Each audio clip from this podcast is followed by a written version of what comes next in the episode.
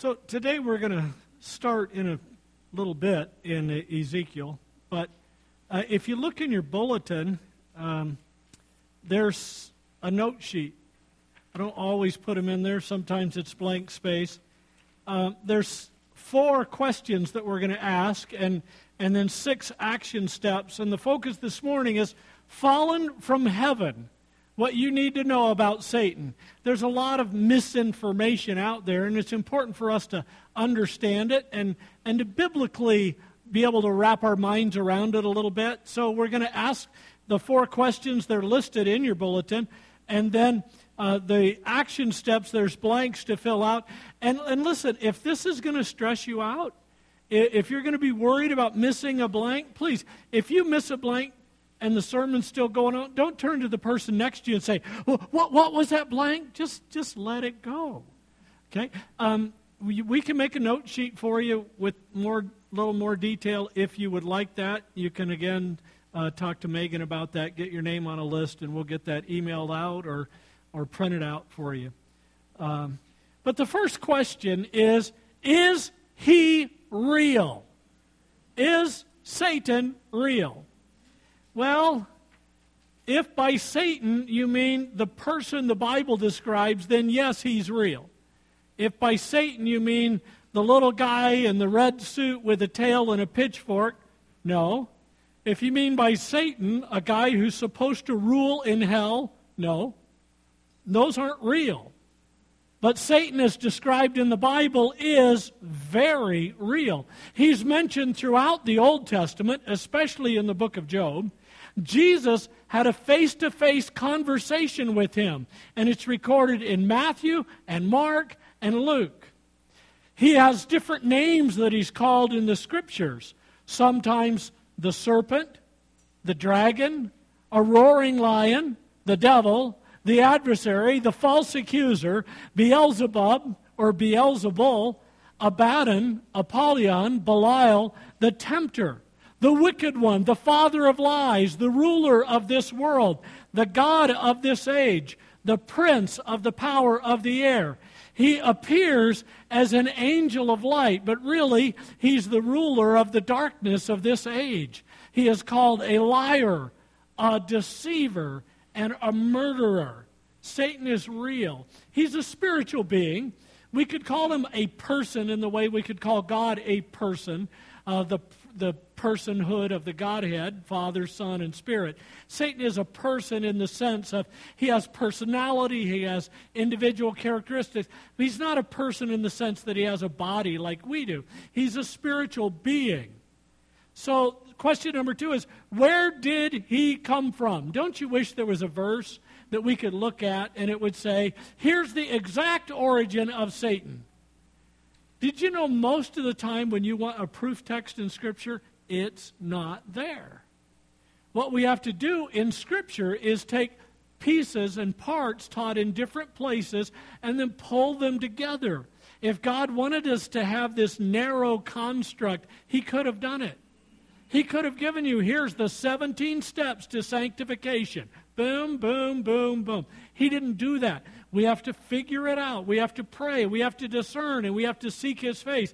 And honestly, it's better, spiritually, it's better that he didn't give us all the boxes filled in.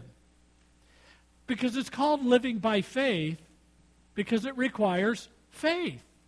It wouldn't be faith if we had all the answers. But it's faith that we have in God and in his word. And so where did he come from? The Bible clearly says, in the beginning, God created the heavens and the earth. When did he create the angels? It doesn't say. On what day did he create people? Day 6. So, somewhere in creation week, God created the heavens, including his heaven, and the heavenly beings that are there. Because Satan was created by God, he has all the limitations of those who are created. He can only be in one place at one time. In the book of Job, when God talks to Satan, And God says, where have you been? Which God already knows, but he asks questions so that we can answer and connect with him, just like he did in the garden with Adam and Eve. He said, where are you? He knew where they were. He wanted them to recognize where they were. And so he said, Satan, where have you been? And Satan says, I've been going to and fro upon the earth. He can't go everywhere like God can. He can move fast, rapidly, but he can't be everywhere. He's limited to be in only one time and only one place. He also does not know the future. He knows what's revealed in God's Word because that's revealed, but he doesn't know what's not revealed. He does not know your heart. He's a good judge of human character. He's been watching humans for 6,000 years. He understands humanity. He can see your pupils dilate. He can see you get goosebumps. He can see your interest in certain things. But he can't see your heart. He can't read your mind. And he does not have power over God. He does not. And so we're going to look in Ezekiel 28, and we're going to look in Isaiah 14, and later we're going to look in Ephesians, and just see how do we deal with where did he come from? Now, we're going to look in Ezekiel 28 and Isaiah 14, and I believe these describe the origin of Satan. There are good people that I love and that I respect who disagree with me. I disagree with them, too. This talks about certain people. It mentions, like in Ezekiel 28, it mentions the king of Tyre. It was, back in the old days, kings had cities, and every city could have its own king, and then nations developed more. So Tyre was really just a big city with a king, but the king of Tyre was empowered by Satan, and the description that God uses in Ezekiel 28 and in Isaiah 14 speak about more than just a man, and let's look at it. You'll see for yourself. This can't just be speaking about a person. In Ezekiel 28, verse 11, moreover, the word of the Lord came to me, saying, Son of man, take up a lamentation for the king of Tyre, and say to him, Thus says the Lord God, you were the seal of perfection. Okay, which human beings could that describe, the seal of perfection? Adam and Eve before the fall. After that, none. Full of wisdom and perfect in beauty. You were in Eden. Was the king of Tyre in Eden, the garden of God? No, but Satan was, who inspired the serpent, and Satan who inspired the king of Tyre. You were in Eden, the garden of God. Every precious stone was your covering. The sardis, topaz, and diamond, beryl, onyx, and jasper, sapphire, turquoise, and emerald with gold. The workmanship of your timbrels and pipes was prepared for you on the day you were created. So he's speaking to a being that was created when God created the heavens and the earth. Was the king of Tyre created in that way? No. He's a creation of God, because God superintends the biological process that took place between Adam and Eve and eventually the parents of the king of Tyre. And that process down through that, God superintends that. But let me tell you, you were not created uniquely, individually, by a miraculous creation of God. He used the natural laws of biology to bring your life. He created your soul, but he's talking about the whole being created, majestic, beautiful. It's interesting when we get to Isaiah, he's called Lucifer, or the day star, or light of the morning. Imagine what light would do shining off all these precious stones. Sardis, topaz, diamond, beryl, onyx, jasper, sapphire, turquoise, emerald with gold. Imagine the shimmering light. No wonder he was called the day star, the bright star. Jesus himself is the bright and morning star. But Satan was the brightest of all of created beings. Verse 14, You were the anointed cherub who covers, the one who was above the throne, the anointed cherub. I established you. You were on the holy mountain of God. You walked back and forth in the midst of the stones. You were perfect in your ways from the day you were created till iniquity was found in you. Since Adam and Eve, there's never been a person we could say was perfect. We couldn't say that. In the days of Adam and Eve, there were two perfect people till iniquity was found in them. But you were born with a sinful nature. If you don't believe in a sinful nature, you need to spend time in a nursery with children. We'll loan you a few grandchildren for the day. Well, of course, you know, they get Kathy's blood and mine, so they're a little better because of her and a little not because of me. But no being was perfect in creation, no human being other than Adam and Eve. So he's speaking of something bigger, more majestic, longer lasting. Satan's an eternal being. And that means, you know, we often forget you're an eternal being too. From the day your life began at conception, you're alive. You will be forever. You're going to live forever somewhere. Hopefully heaven, if you trust Jesus Christ as your Savior. But Satan, from the beginning of creation, has been alive and always will. He's an eternal being. Now turn over to Isaiah chapter 14, please.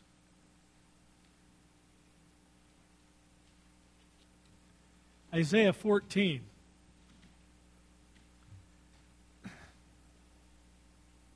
In Luke chapter 10 and verse 18, Jesus said, I beheld Satan fall as lightning from heaven. He witnessed the fall of Satan. And now here in Isaiah chapter 14, Lucifer, verse number 12, how are you fallen from heaven, O Lucifer, or O day star, O bright star, son of the morning? How are you cut down to the ground, you who weakened the nations? For you have said in your heart, I will ascend into heaven. I will exalt my throne above the stars or all the other angels of God. I will also sit in the mount of the congregation. He wants to take God's place on the farthest sides of the north. I will ascend above the heights of the clouds. I will be like the Most High. Yet you shall be brought down to Sheol, to the lowest depths of the pit, down to hell, the place of the departed dead. Satan was a heavenly being, probably an angel of light. He now still masquerades as an angel of light, but he's not one anymore. He rebelled against God. He wanted to overthrow God. He wanted to be in charge. All right, now stop there for just a moment. Stop thinking about Satan. Start thinking about you. Has there been a time in 2019, so far this year, don't answer, don't raise your hands, it's not something you need to confess to our group or to me, but to God. Has there been a time when you have done something you knew was wrong? When you have not done something you knew you should do? Guess who you were acting like? Satan knew his place. He was created by God to worship God. He knew his place, and he said, I'm not going to follow God's plan. I'm going to make my own plan, and I'm going to try and overthrow God. And Revelation 12 indicates a third of the angels rebelled with him. Since God said on day 6 of creation, all of creation was very good, including Satan, who was created, who was still called Lucifer, the bright star, even that being was still good on day 6. God said all of creation was very good. He didn't say, everything's good except for the millions and billions of years of death and dying under planet Earth. No. He said it's all very good, all in his week of creation, including the angelic beings that he created. Now, Job teaches that Satan roams about on the earth seeking to hurt and cause harm, and he has limited access to God. He can show up in heaven and present himself before God. Someday, eventually, Revelation 12, he's going to be thrown out of heaven for good. His access will be terminated, and he and his demons, the fallen angels who went with him, will all be thrown into the lake of fire. He is not going to rule and reign in hell. He is going to suffer in the lake of fire. So, the third question, what power does he have, and how could he affect your life? Okay? Satan is powerful. He is powerful. Listen to some of the things he did. Okay? I'm going to go through these quickly. In Job, he stirred the Sabians and Chaldeans to attack Job. They murdered many of Job's servants and took away all of his oxen, donkeys, and camels. He also caused fire to come down from the sky and burn up all the sheep and all the servants with the sheep except for one. He caused a tornado to destroy the house that Job's 10 kids were in, and the house was destroyed as the four corners of the house were beat by the wind, and it collapsed, and they were all killed instantly. In chapter 2 of Job, he caused Job's body to break out in boils from head to toe. One angel killed 185,000 trained military soldiers in one night. We looked at that just recently in the book of Isaiah. And yet, Satan was probably the most powerful of all the angels.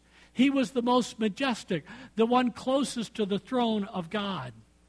Jude says that even Michael, the archangel, does not treat Satan lightly. He chooses to call on the Lord to rebuke Satan rather than to do it himself. In Genesis 3, Satan used the serpent to influence Eve, which directly led to our fall into sin. In Genesis 4, he influenced Cain to murder Abel. 1 John 3:12 says that Cain was of the wicked one. He was influenced strongly by Satan when he killed Abel. Satan caused Jesus to have a vision of all the kingdoms of the earth passing before him so he can make you see things. Matthew 13:9, Mark 4:12, Luke 8:12. He's called the evil one, Satan and the devil, and it says he can snatch the word of God out of people's hearts so they will not listen to the message. So right now, during this message, Satan and his demons are trying to distract you to snatch the Word of God out of your life so that you will not submit to and follow God. In Acts 5, Peter accused Satan of putting thoughts into the heads of Ananias and Sapphira. And that eventually they lied to the Holy Spirit because of it, and it led to their death. Satan could put thoughts in your head. The Scriptures record that Satan has the capacity to distract, to deceive, to devour, to destroy. So, now we get some action steps. Number one, don't be afraid. How should you respond to the reality of Satan? I like this picture. The guy looks like he's running in fear. How should you respond? Don't be afraid. Most of the time, when the Lord or an angel appeared, they began the conversation by saying, "Fear not, don't be afraid." Listen to this. When John wrote about Satan and the Antichrist, who would partner together, he says in John 4:4, 1 John 4:4, "You are of God, little children, and have overcome them, because in you, he who is in you is greater than he who is in the world." The Holy Spirit of God in you is greater than the power of Satan. So remember the book of Job? Satan wanted to attack Job, and he had to get God's permission to do it. Satan has power, but it's limited. Don't be afraid. Don't live in fear. Secondly, you must remind yourself that God rules completely and permanently. Now, I'm going to say something. I encourage you to write this down. It's not in your notes there. I encourage you to write this down. As I was praying through this message this week, this really hit me. I just felt the Holy Spirit stirring my heart. This was critically important. Okay. Satan is at war against God. But God is not at war against Satan.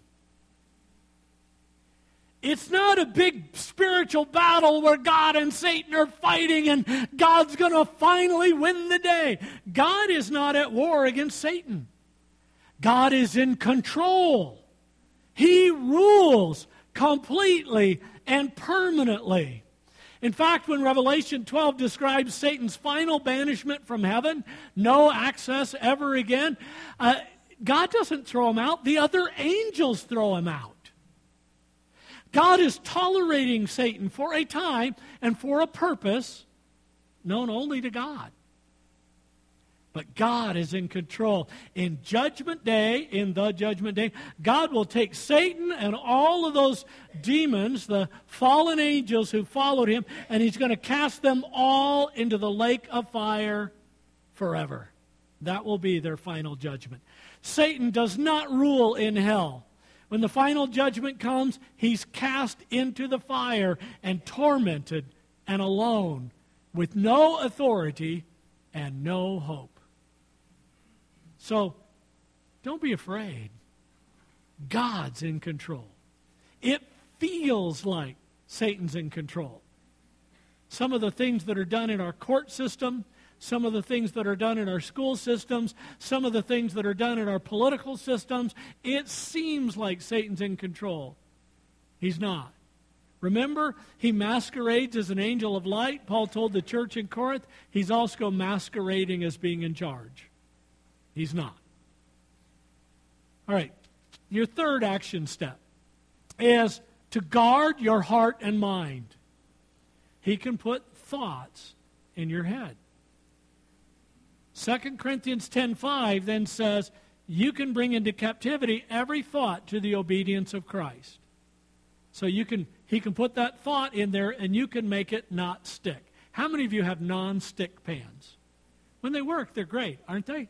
Yeah, I had never heard of nonstick pans. Kathy and I got married, and her mom bought us some dishes, and we entertained a bunch of people one night. What do you have, 14 people in our little apartment? I don't remember. We had a pile of dishes, and I talked her into going to bed and just leaving the dishes till the morning, and we'd get them in the morning. And so I waited till she was asleep, and I tiptoed out and shut the bedroom door and slipped out into the kitchen, and I washed all the dishes. And I had this pan. I mean, it was stuck. I had to work. I had to take a Brillo pad. I had to scrub that thing. Kathy walks out in the kitchen in the morning and says, thanks for doing the dishes. What'd you do to the pan? And I said, I scrubbed it. Man, that stuff was really stuck. It had Teflon coating.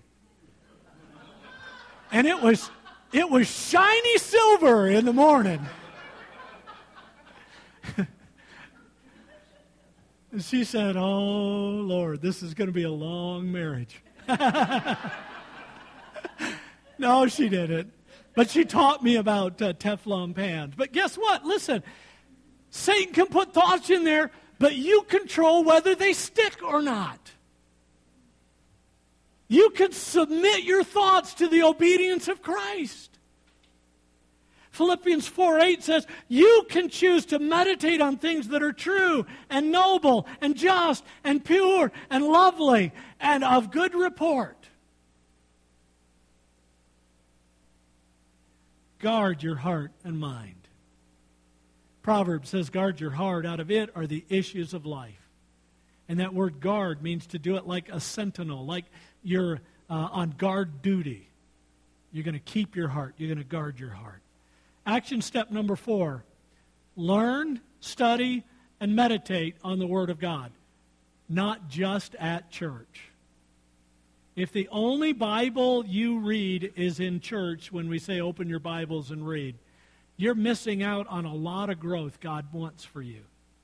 Hebrews 4:12 says, the Word of God is living and powerful and sharper than any two-edged sword, piercing even to the dividing of soul and spirit and of joints and the marrow, and is a discerner of the thoughts and intents of the heart.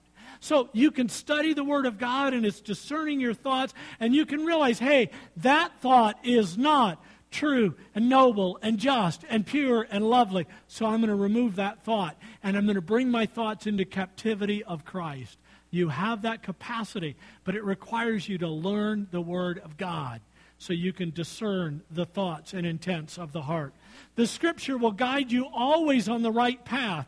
You can memorize and meditate on the Word of God and overcome the temptations from Satan and from our society. Action step number 5, I want you to turn, please, to Ephesians chapter 6. Action step number 5, put on the whole armor of God.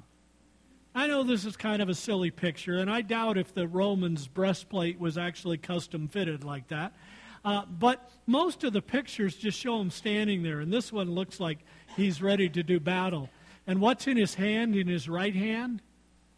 The sword. The sword of the Spirit, the Scripture calls it. Look in Ephesians chapter 6. I'm going to start reading in verse 10. Finally, my brethren, be strong in the Lord and in the power of His might. Put on the whole armor of God, that you may be able to stand against the wiles of the devil. All of his schemes, you can stand strong against them. For we do not wrestle against flesh and blood. We have Christians attacking people. We don't wrestle against people. Every person out there is somebody for whom Christ died. We are to be a conduit of God's love and grace to those people and not attack them. Now, if somebody attacks you, you can defend yourself. But these Christians who march and protest and scream and holler, yes, we should maybe protest some things sometimes.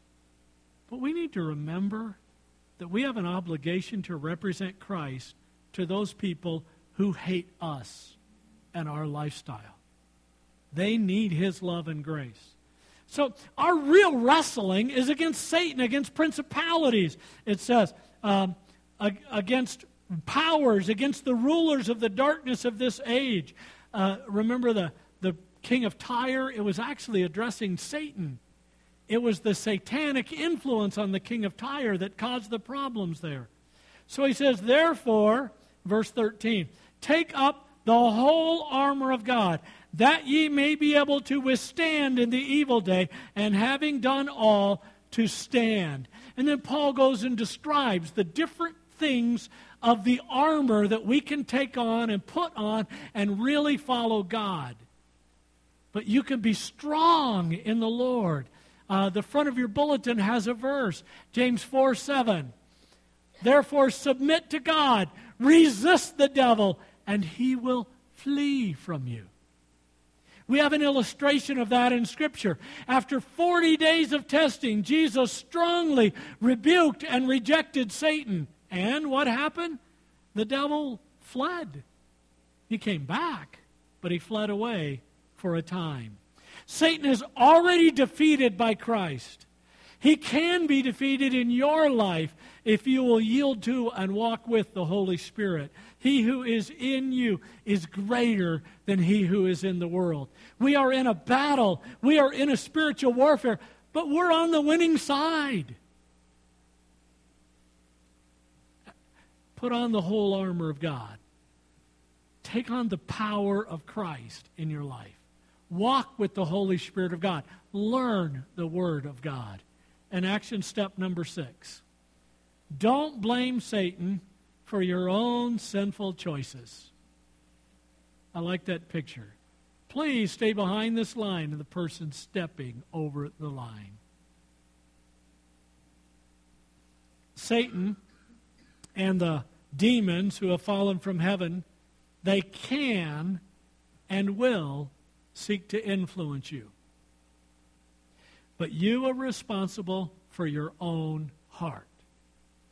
Some of you old-timers, you'll remember Flip Wilson. Who did Flip Wilson blame his trouble on? Yeah, the devil made me do it, he used to say. It was funny. It brought some laughs. It was not true. James 1:14 said, each one is tempted when he is drawn away of his own desires and enticed. When you fall into sin, it's not because the devil made you do it. It's because you didn't guard your heart. You didn't resist the devil so he would flee from you. We have the capacity to live for God. We don't have to live in fear.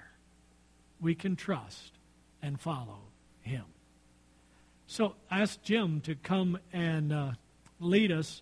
We'll all sing it together. Guide me, O thou great Jehovah,